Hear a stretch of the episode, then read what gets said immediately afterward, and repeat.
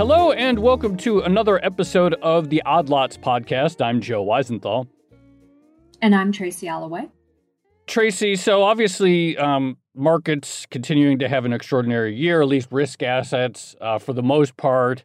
Uh, stocks continue to power to new uh, all-time highs all around the world. Optimism breaking out, but I'd say like the um the nature of the stock market rally or the nature of the market rally in general is sort of taken on a a different complexion lately.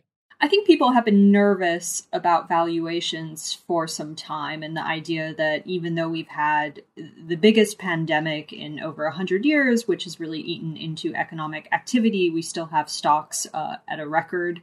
People sort of naturally feel a little bit nervous about that.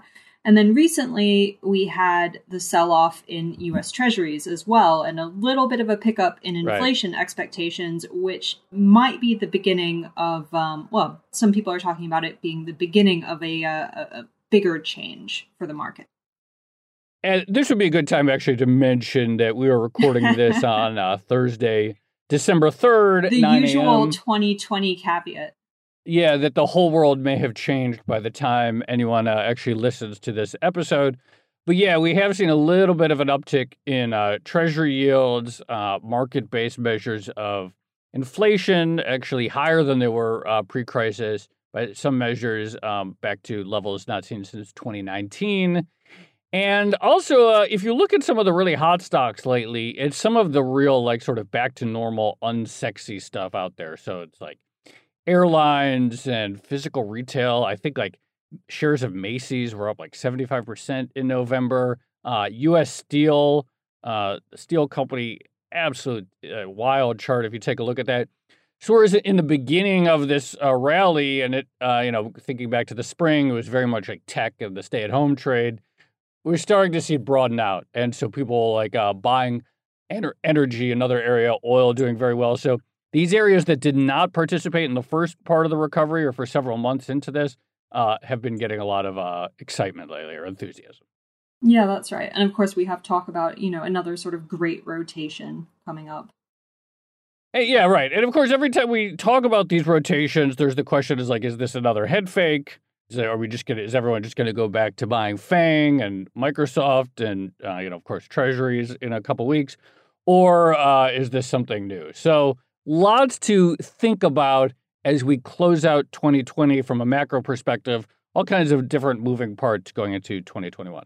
Yeah, and I, I think you know it, there's clearly a lot going on, but um, but 2021 is going to be an interesting year, right? Like if you just look at the market currently at all time highs, you have that broadening of the rally. The big question is whether or not it's going to keep going, and then you have all these idiosyncratic events like what happens with the vaccine and of course, how do mm-hmm. central banks respond to that? If we get a vaccine and the economy yep. really starts to recover, then could you finally, finally get inflation, uh, which, you know, could unsettle the market in one way or another. So I, I think you're right. Like there are these turning points that you can sort of see on the horizon, but the big question is whether or not, um, you know, we're just going to be talking about them or actually experiencing them. Whether or not it's another head fake. Yes.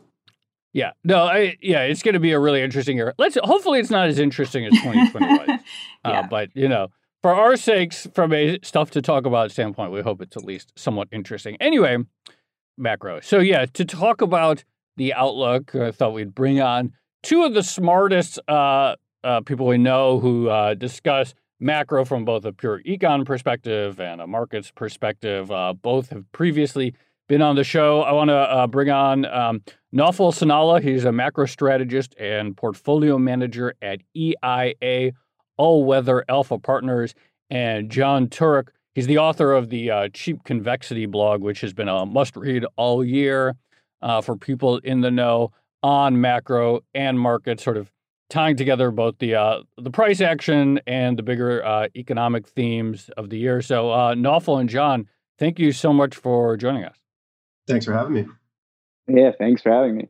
Absolutely. Thanks for coming back. Uh, so I'll sort of start off broad and uh, either one of you could pick up, but sort of like what's the uh, number one thing on your mind right now in terms of the sort of the big questions or the big the big things to get right when you're thinking about uh, the outlook for markets in 2021?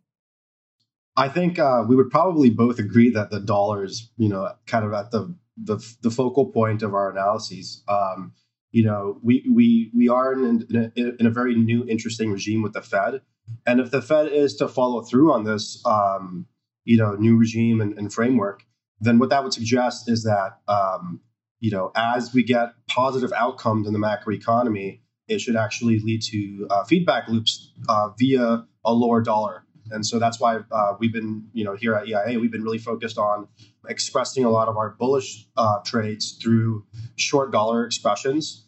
Um, so I think I think getting the dollar right, getting the Fed right, and then fi- figuring out um, the similarities and differences between what what is a, a vaccine type of inflation and what is a you know typical stimulus type of reflation.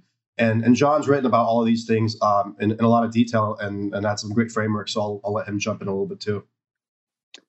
Yeah, no, I think I think as has been the case, you know, in the last few weeks, I think the dollar will probably continue to be like the fulcrum instrument for kind of how the market digests and prices going forward this recovery.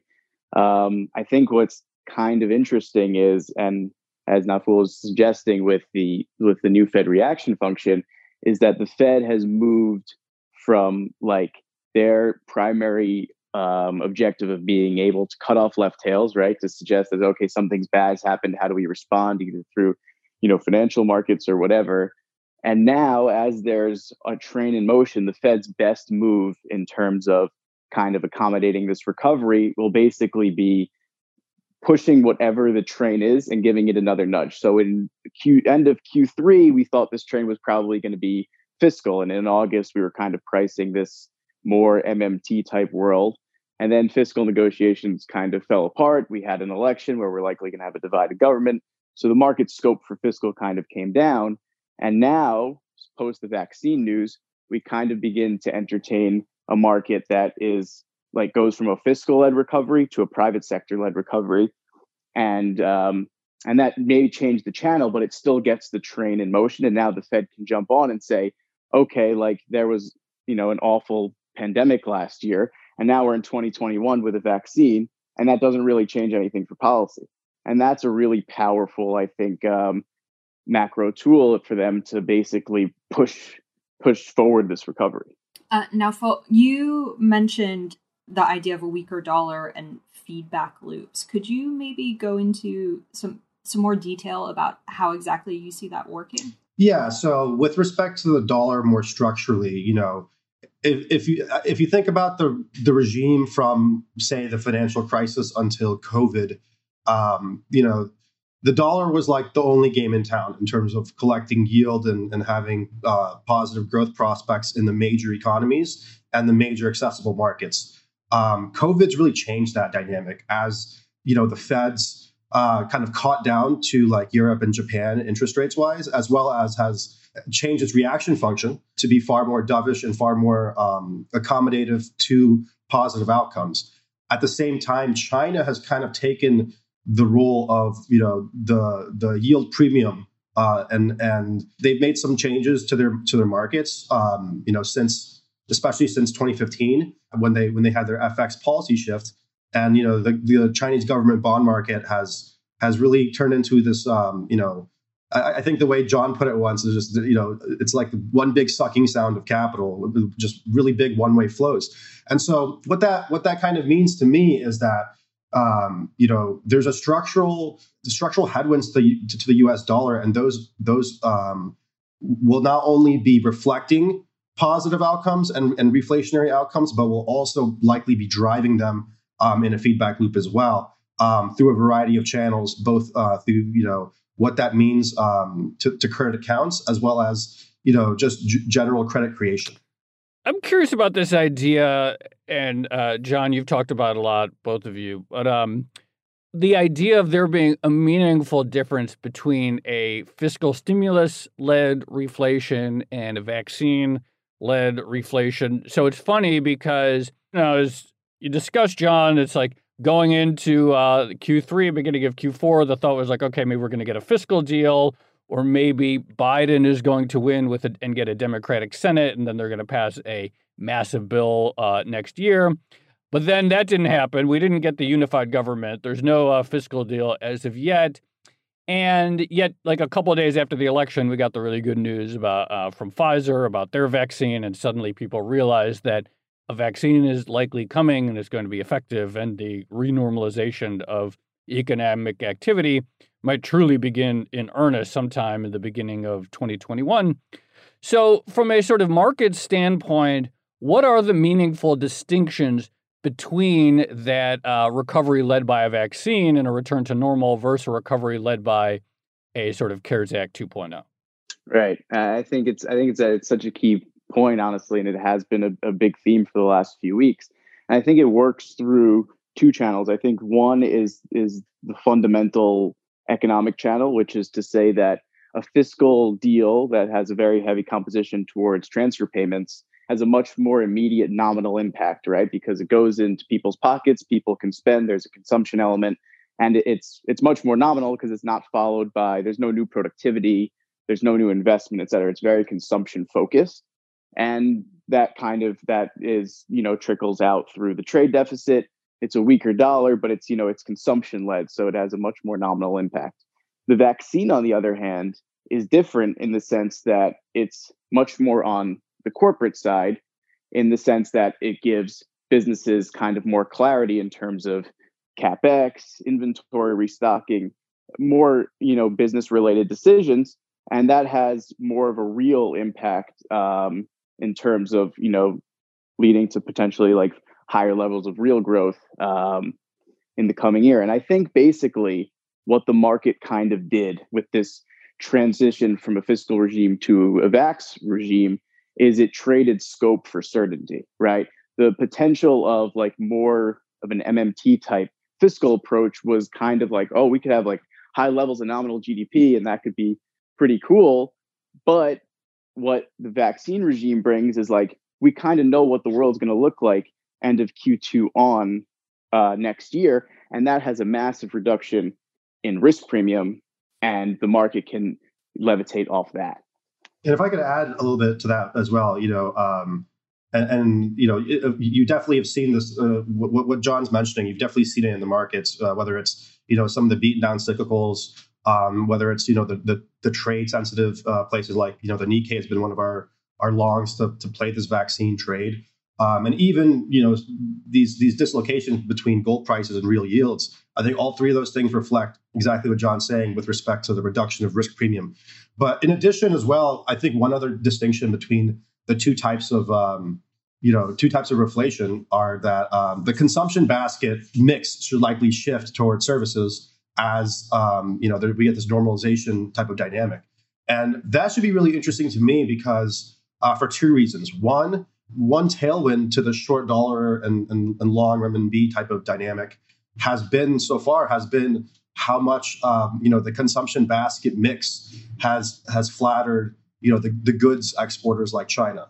Um, and and so it's it, you know the, we we may see some hiccups um, you know or, or, some retracements or this or that uh, sometime you know early next year. But especially if you know the trend's able to persist and and you know ultimately get through those you know those types of transitions that would really reinforce um, the case that this is a structural shift and has you know a lot of legs to go. And the second point uh, with respect to this uh, you know the consumption basket mix shift to services is is one thing i'm really interested on and to see is um, if there's been if, if covid ends up being a permanent downward shock to uh, the labor intensity of services output as in you know services output and services demand rebounds, but does the employment side of it um, under underperform the output side of it? Um, and and that would be that'd be really interesting. You know, the, the idea being, you know, what the WTO and, and the Chinese entrance of the WTO, what it was to goods and and the labor intensity of goods, we could see a smaller version of that materialize in services. Um, I, I don't have a strong view yet uh, about this. I think it's really going to be just something to keep in the back of our minds and, and see how it unfolds in real time. But if that were to materialize, that would um, just give that much more of a, of a tailwind to, for the Fed to remain accommodative because you know the the employment would not be the employment picture wouldn't be recovering um, you know, necessarily as as as swiftly as expected on the services side. So, just on that note, I mean, we are starting to see some commentators, including some former Odd Lots guests, but you know, people like Tim Duy at the uh, the University of Oregon talking about the potential to have a supercharged economy next year, where um, you know everything looks pretty good. You get a vaccination, people go back to spending, um, unemployment rebounds and isn't actually, you know, as bad as maybe the Fed was expecting. And perhaps it sparks a little bit of inflation that puts the Fed in an awkward position. Is that a, a risk that you see for next year, or do you think the structural changes that you just described are going to be enough to uh, avoid that scenario? Uh, I, yeah, me personally, I, I think the Fed will likely remain accommodative. What what should be interesting is, you know, to the extent that we see these dynamics start to emerge in the conversations, it's it's likely to be reflected in internal divisions uh, within the FOMC. And so, what I'll be really interested to see is how Chair Powell kind of navigates those decisions, those divisions, and you know, kind of put on a bit of, like look at some of his statements through more of a political lens along those lines. Um, but yeah, I, I, I think that um, there's a there's a pretty high chance that um, we have a very strong economy next year. Um, you know, some some of these sell side forecasts may actually be you know a little bit lower than you know what I would expect, and you know we'll we'll, we'll know more um, you know later this month, but especially around the the March FOMC meeting. Um, but the signs so far suggest to me that you know this is a new regime shift, and we, we're not really gonna uh, they're not really gonna get ahead of it. And, and just to be clear, with respect to what I was mentioning uh, with, with the labor intensity of output uh, of services, that would be more of a question about on the back end, like not necessarily in the next few months, um, but more so about you know what's the what's the long term run rate of, of, you know employment growth in the services side, um, and what does that mean for you know Fed forecasts? You know, where, where are they likely to have to mark up and down you know the, the longer term forecasts? But I know this is another question that um, I'm sure Jon has some some great um, thoughts about too. So I'll, I'll let him um, jump in.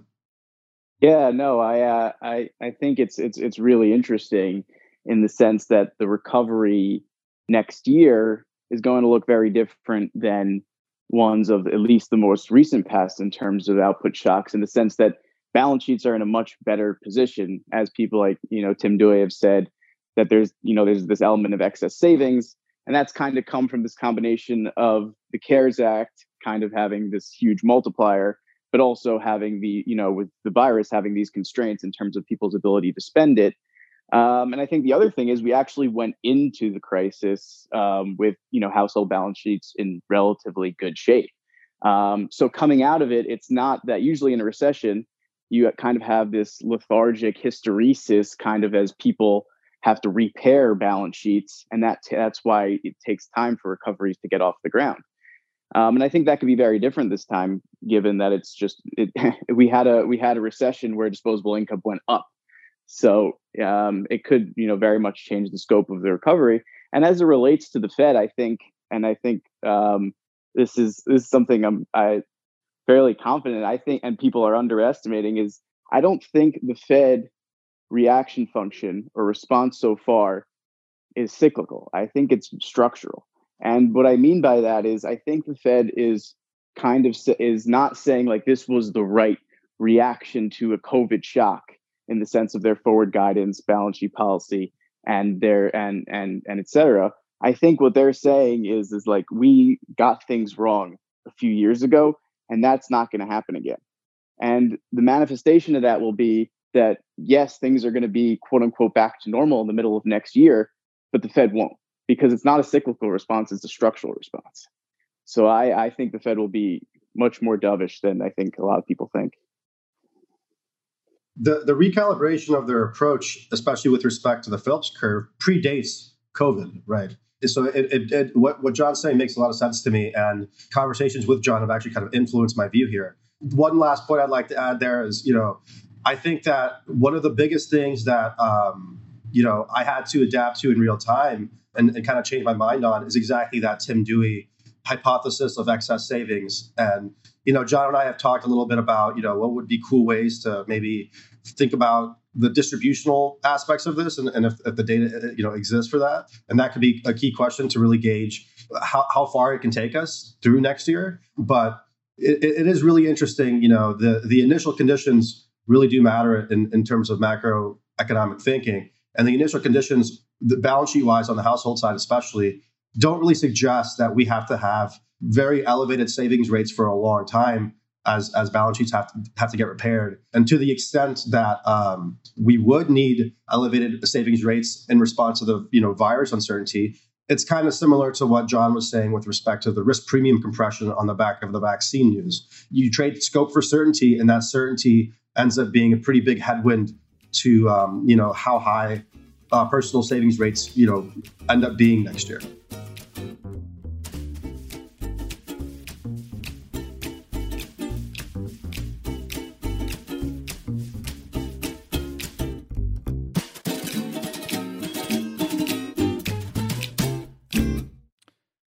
So one of the questions, and I think Naufal, I've asked you this before, but it's something I've been uh, curious about a lot. Like, all right, we talk about regime shift, and the Fed's regime shift is fairly clear, and you believe it, and they're going to be uh, much less aggressive. They claim in um, hiking rates. They're not going to be trying to get ahead of inflation in the same way, and so that's uh, potentially quite uh, significant. Obviously, the uh, post COVID uh, economy could look different than the pre COVID economy in ways, and maybe we'll talk about that more. But what does that mean for then sort of like normalized markets? And obviously, right now, as we said in the intro, we're in this era, or this, not an era, we're in this like moment where people are buying like Macy's and airlines and steel companies, companies that were not sexy at all pre crisis um, suddenly getting some sort of back to normal uh, appeal. But in the, as we normalize, and maybe in sort of like Q3 of next year, things start to look genuinely normal. Do uh, do people just go back to buying Microsoft and Netflix and Tesla as their leaders, or does something fundamentally change where like new winners can emerge on a more uh, sustainable basis? That's a great question. Um, I wish I had a, a, great answer to that. Um, you know, one one thing that should be interesting along these lines is um, the results of the of the Georgia elections. It'll likely give some signal with respect to what we can expect on the fiscal front um, un, until the next batch of midterms in 2022 and that should be kind of interesting to keep in the back back of our minds. But uh, but yeah, you know, I, I think that at, at, some point next year, I wouldn't be surprised if you know we kind of pivot back to you know people are long long the long end of the bond market and long you know Nasdaq and and, and China tech, um, and and it's it's interesting actually seeing how we've already kind of we we despite the fact that we've had this huge cyclicals um, rally, you know, the Nasdaq actually did kind of catch catch up a little bit in in in, in recent sessions. So I think there's still going to likely be a structural demand for that type of stuff. Um, and you know,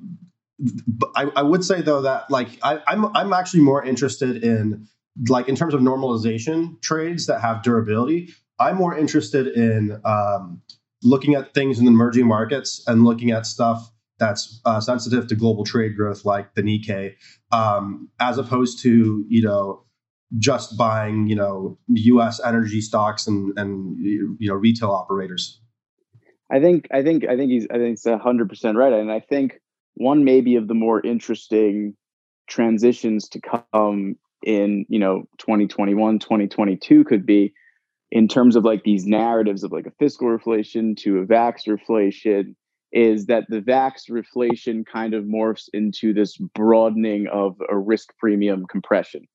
And i think like one of the i think uh, a lot of the market action post the vaccine kind of felt like like the market was exhaling a little bit right? Like it had all this built up risk premias and like all these cyclicals had no idea um, and you saw it like across asset classes in terms of like trade sensitive currencies, et cetera, EM bond markets, where there's just this very high level of risk premium.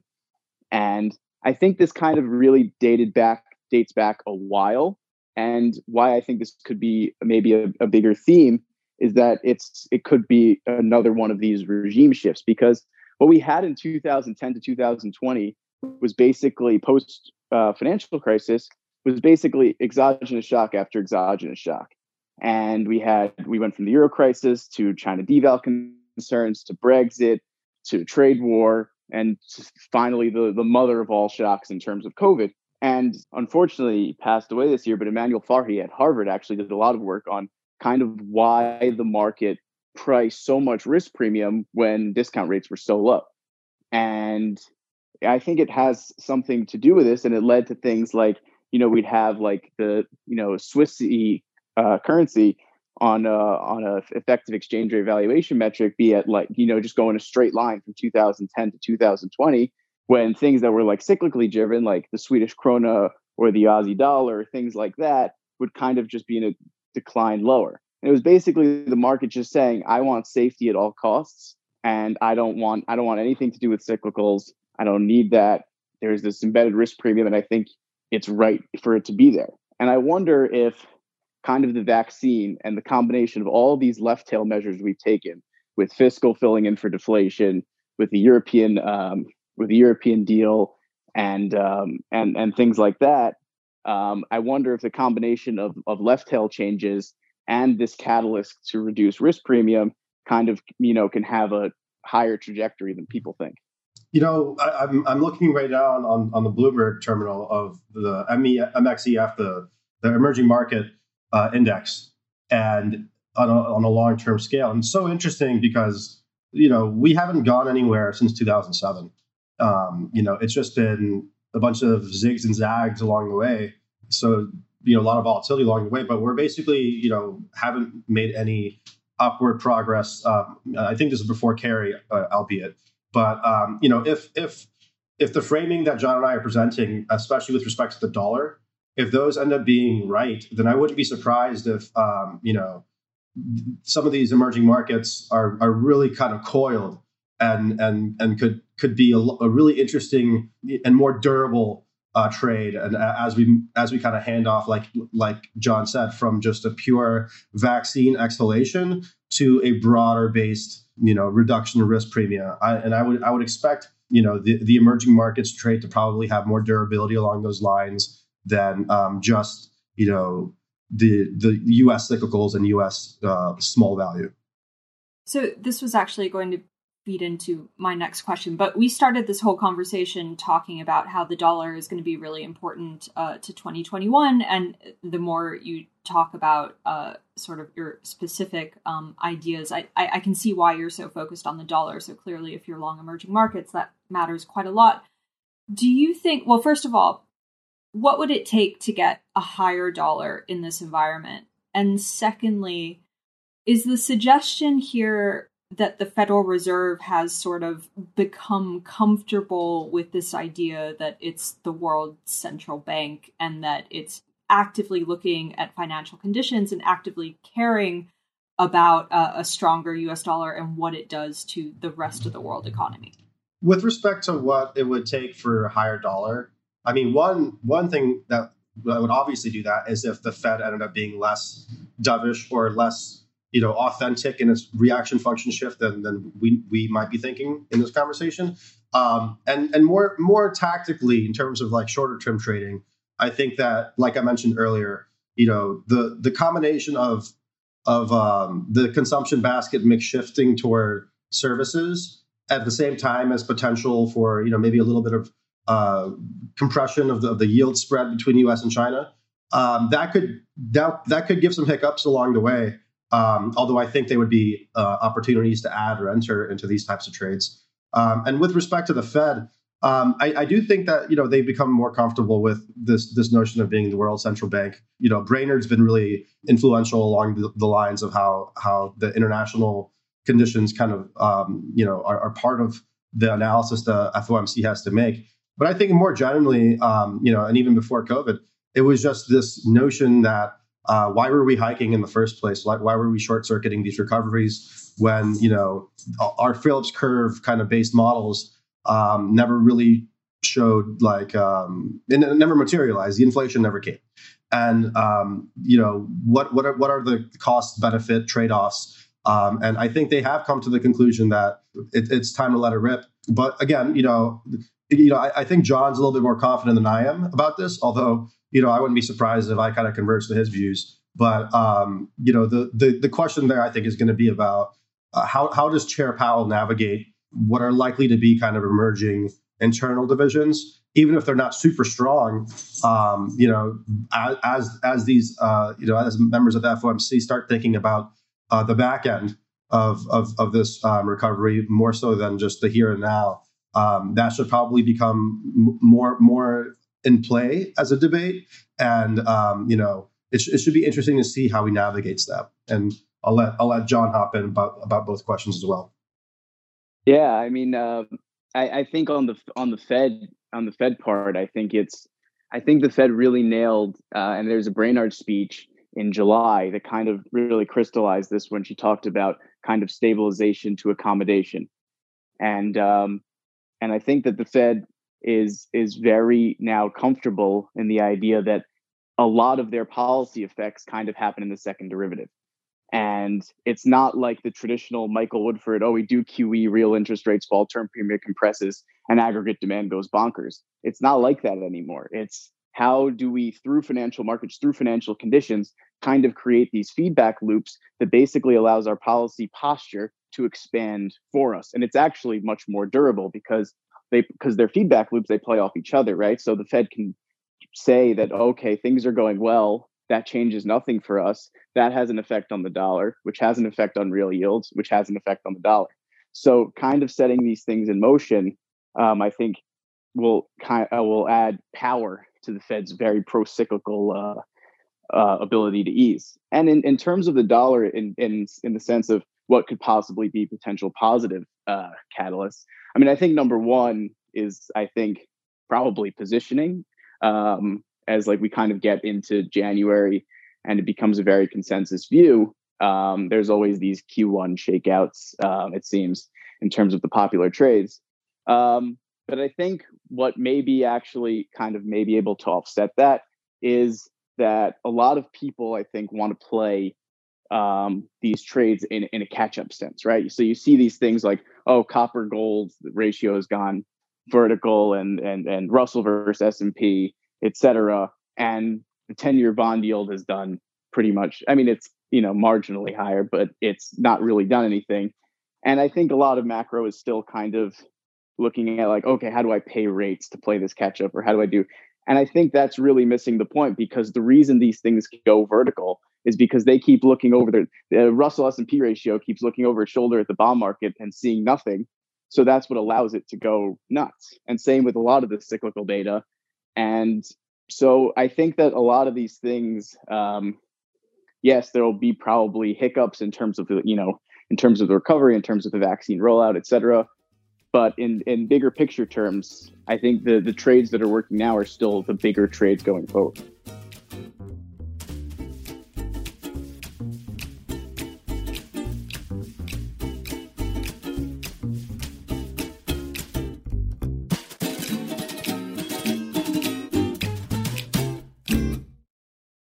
I want to actually like really have you spell out that last point because it sounds uh, pretty important. As people look at the rebound in small caps, value, commodities, copper, which is a commodity, and they're like, all right, but when are yields going to catch up? But it's not like that. There's no inherent with this new Fed regime. There's no inherent reason for yields to catch up, and if anything, it's this ongoing compression of the long end of the curve that further accelerates the gap between the two. Just sort of explain that, or if, if I'm if I'm summarizing your view correctly, and how much longer that that dynamic could potentially run.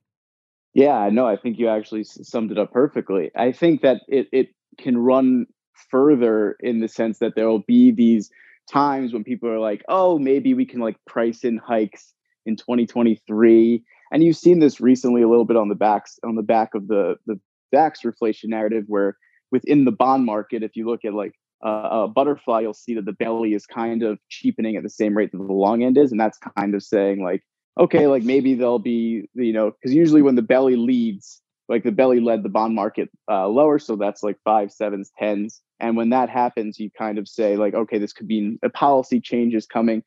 But I think bigger picture is that all this stuff is kind of there. There used to be these cutoff mechanisms to these moves, right? As in cyclicals would get off the mat, the dollar would start going lower. And then we'd say, oh, in two, this means in two years that the Fed can remove accommodation. And now we're saying that in two years, the Fed's accommodation level is going to look eerily similar to what it is now. And I think that's a very powerful point going forward. You know, before we uh, wrap up, Naufal, I'd love to go back to your point about could the COVID 19 crisis be to services productivity as China's entry into the WTO in 2000 was to uh, goods productivity and the sort of deflation or disinflation that we saw for the next couple of decades in goods. Walk through your thinking there. What do you see happening out in the real world, out in the economy that you think could cause this, where we return to services, uh, pre crisis levels of services consumption, but not pre crisis levels of services employment? And sort of, A, why do you think that's a possibility? And what do you see as some of the uh, knock on effects of that? Well, the you know, first of all, this is very speculative of a view. It's sure. something that I'm just kind of, you know, I just want to see how it materializes. It's more of a question than a view. But um, it, this this was a huge shock, and it was very very concentrated to, in the services sector. And so there's there's always this kind of you know necessity is the mother of invention type of thing type of dynamic. So that that's one thing I think that you know service services oriented businesses have been likely focused a lot on the technological side um, in, in terms of how they kind of restart um, their businesses. And and secondly, you know, the COVID, the COVID shock kind of just digitized everything and um, pulled forward a lot of this kind of technological, um, you know, implementation of a lot of things. And so, you know, I wouldn't be I wouldn't be surprised if if, if that's how it materialized. What it, what it would look like in terms of like on the ground, the real economy, it's a good question. I don't I don't know if I have a great answer, but in terms of knock-on effects, what it would mean is that we would have another kind of wave of you know positive output shocks that the Fed doesn't necessarily need to short circuit because it's not seeing the same um, impulse on employment and inflation. And you know that's likely you know if that were to materialize, that would likely be you know another inequality widening dynamic, and you know it it, it, would it would lead to kind of like a a Goldilocks type of environment for the markets. Um, so you know that's that's one thing I'm, I'm interested to see as we restart the services sectors. What are we seeing in terms of the the output versus employment picture, especially like later in the year once we're kind of because in, in, you know on the front end of, of reopening and, and re, re, normalization, you know the it, it, we should see a very robust hiring response in response to you know uh, a rebound in demand.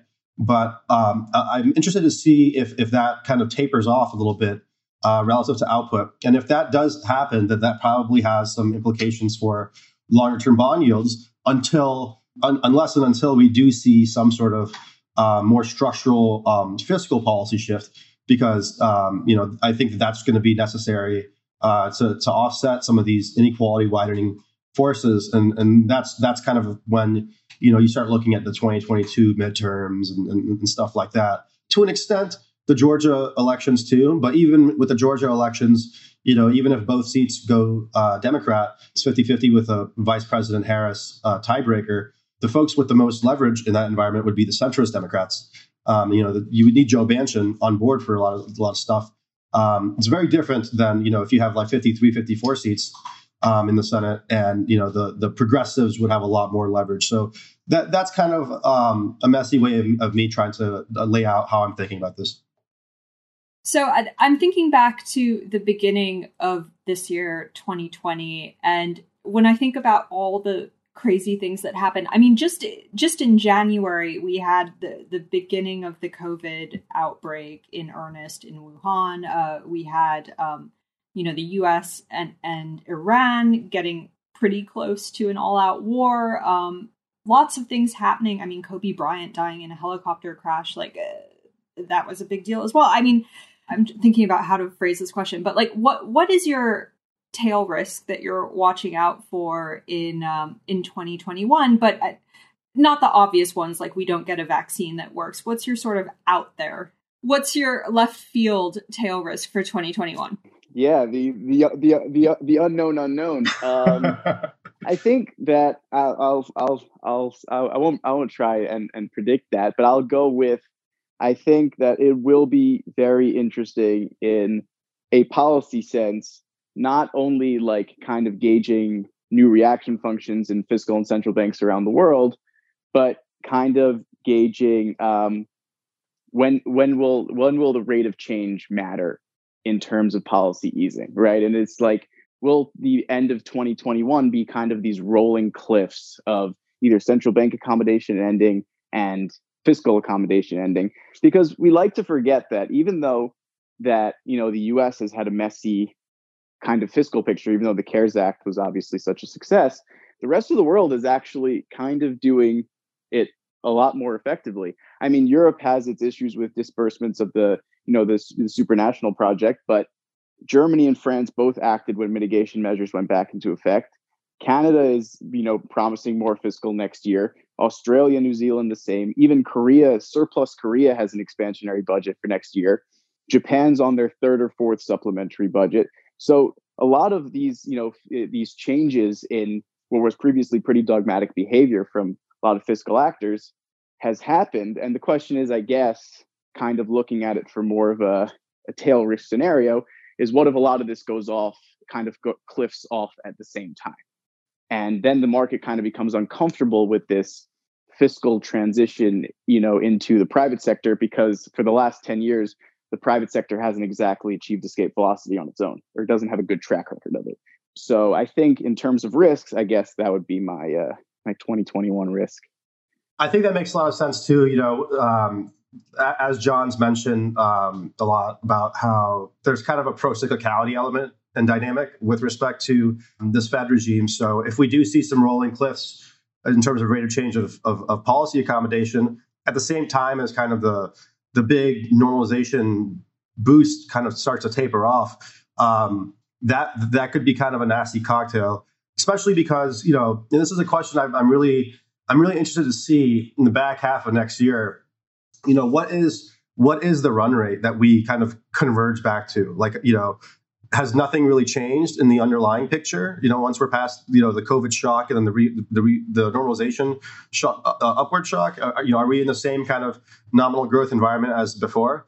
Um, because if so you know tapering off to that to that kind of run rate at the same time as as um, you know if, if if if we do see some sort of cliffs on the policy front it'll be pro-cyclical on the way down as well the same way it's been really effective on the way up. And i guess the other other thing i would mention would be you know just the typical classic macro punter geopolitics right? Anything can happen with respect uh, to geopolitics. I, I, think it'll be interesting to see the approach that president-elect biden takes with respect to china. I i, I understand the you know there, it's, it's it's nice to have a lot of the uncertainty removed. But um, you know, as I as I mentioned a couple of times on on, on uh, Bloomberg with, with you, Joe, during the trade war, I, I, I always kind of looked at it as it was a lot more bark bark than bite, um, and ultimately, you know, the trade deal, quote unquote, was um, you know. It, didn't really change anything structurally, and and actually, it cemented financial entanglements between um, the U, the U.S. and China. President-elect Biden's approach may kind of depart from that, and so we could see some geopolitical hiccups along the way, especially because Ch- China's becoming a little bit more aggressive with respect to um, what it considers its clients. I'm sure that you know we're going to see alliance building um, start to emerge, um, or, or, alliance rebuilding start to emerge. But um, you know the the transition ha- has the potential to be a little bit messy. And in fact, I think that you know the personnel decisions that the transition team is making is interesting because the undersecretary uh, of the uh, for for the U.S. Treasury, one of them, um, he actually was the the lead negotiator for TPP. I think it, it signals that uh, President-elect Biden wants to take a relatively active stance with respect to China. So you know that's always that's always kind of in the cards, and it's probably a little bit less top of mind than it was under the Trump administration. So that could be something that catches us by surprise. Well, uh, Jon and uh, Naufal, so great to talk to both of you. Real treat tons to think about into 2021. Maybe we'll do like a mid-year update, like next June or mm-hmm. July, and sort of uh, take stock of how things are going. I think that'd be good. yeah, absolutely. All right. Well, looking forward to it, and I appreciate both of you and all the uh, work you've done this year and helping us understand this. Um, thanks for coming on Odd Thank you. Yeah, thank you. Look forward to next time. Take care, guys.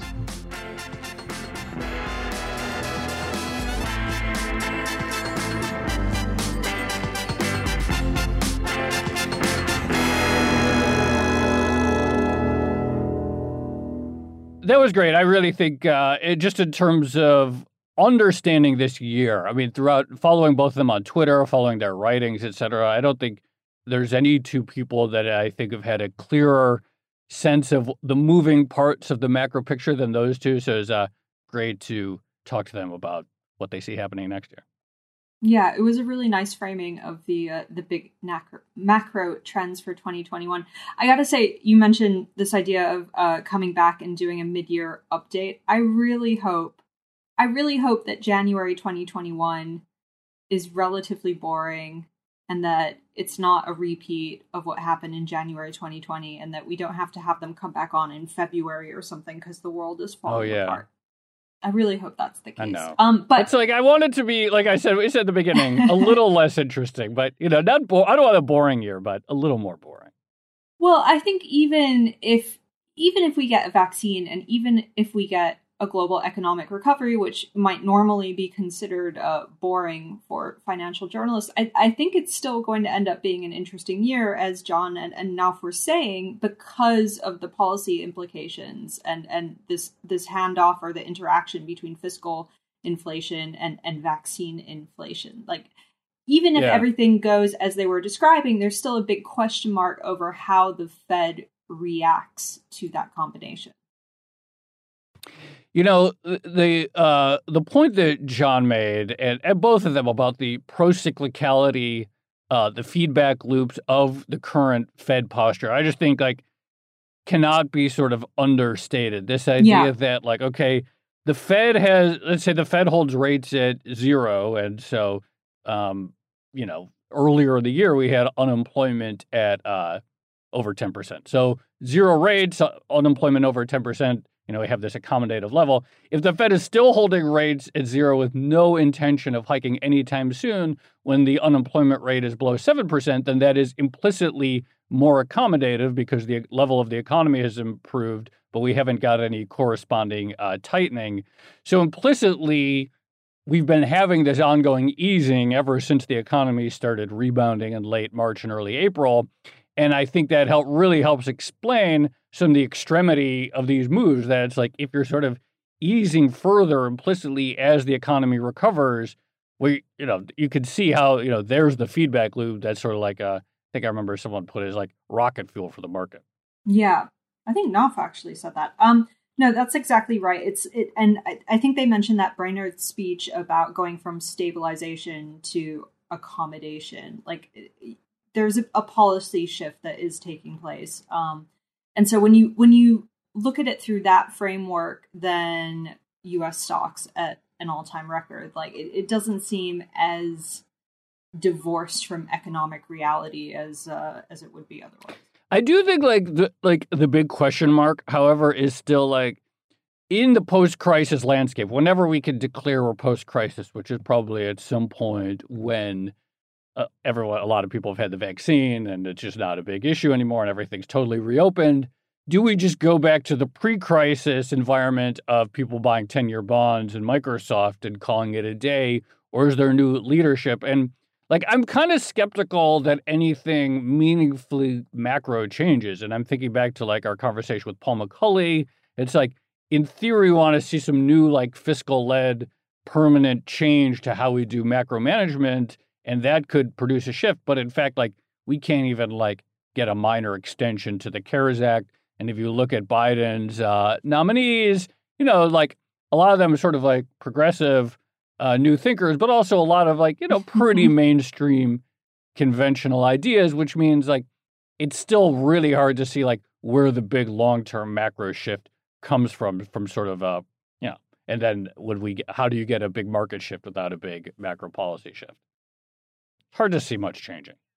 Yeah, I, I think that's fair. I that's fair. I mean, people are so focused on how to get from the current situation from right now to this sort of end point um, in 2021 when things go back to normal that I, I think a lot of people like we're so focused on the journey that we're not necessarily considering the destination of what that end point actually looks like and I, th- I think you have a strong argument that maybe it just looks like you know what the early, yep. earlier years actually look like yeah absolutely well, uh, going to be uh, yeah, an interesting year and uh, plenty to talk about, and we'll have them back uh, yeah. either way. And that's that. Should we, should we leave it there? Not too interesting, hopefully, as you mentioned. All right, uh, let's leave it there. This has been another episode of the Odd Lots podcast. I'm Tracy Alloway. You can follow me on Twitter at Tracy Alloway. And I'm Joe Weisenthal. You can follow me on Twitter at The Stalwart. Follow our guests on Twitter, Naufal Sanaullah. He's locked, but maybe he'll let you follow him uh, at Naufal Sanaullah. Follow our other guest, Jon Turek. He's at jturek18. Follow our producer, Laura Carlson. She's at Laura M. Carlson. Follow the Bloomberg head of podcast, Francesca Levy, at Francesca Today. And check out all of our podcasts at Bloomberg under the handle at podcast. Thanks for listening.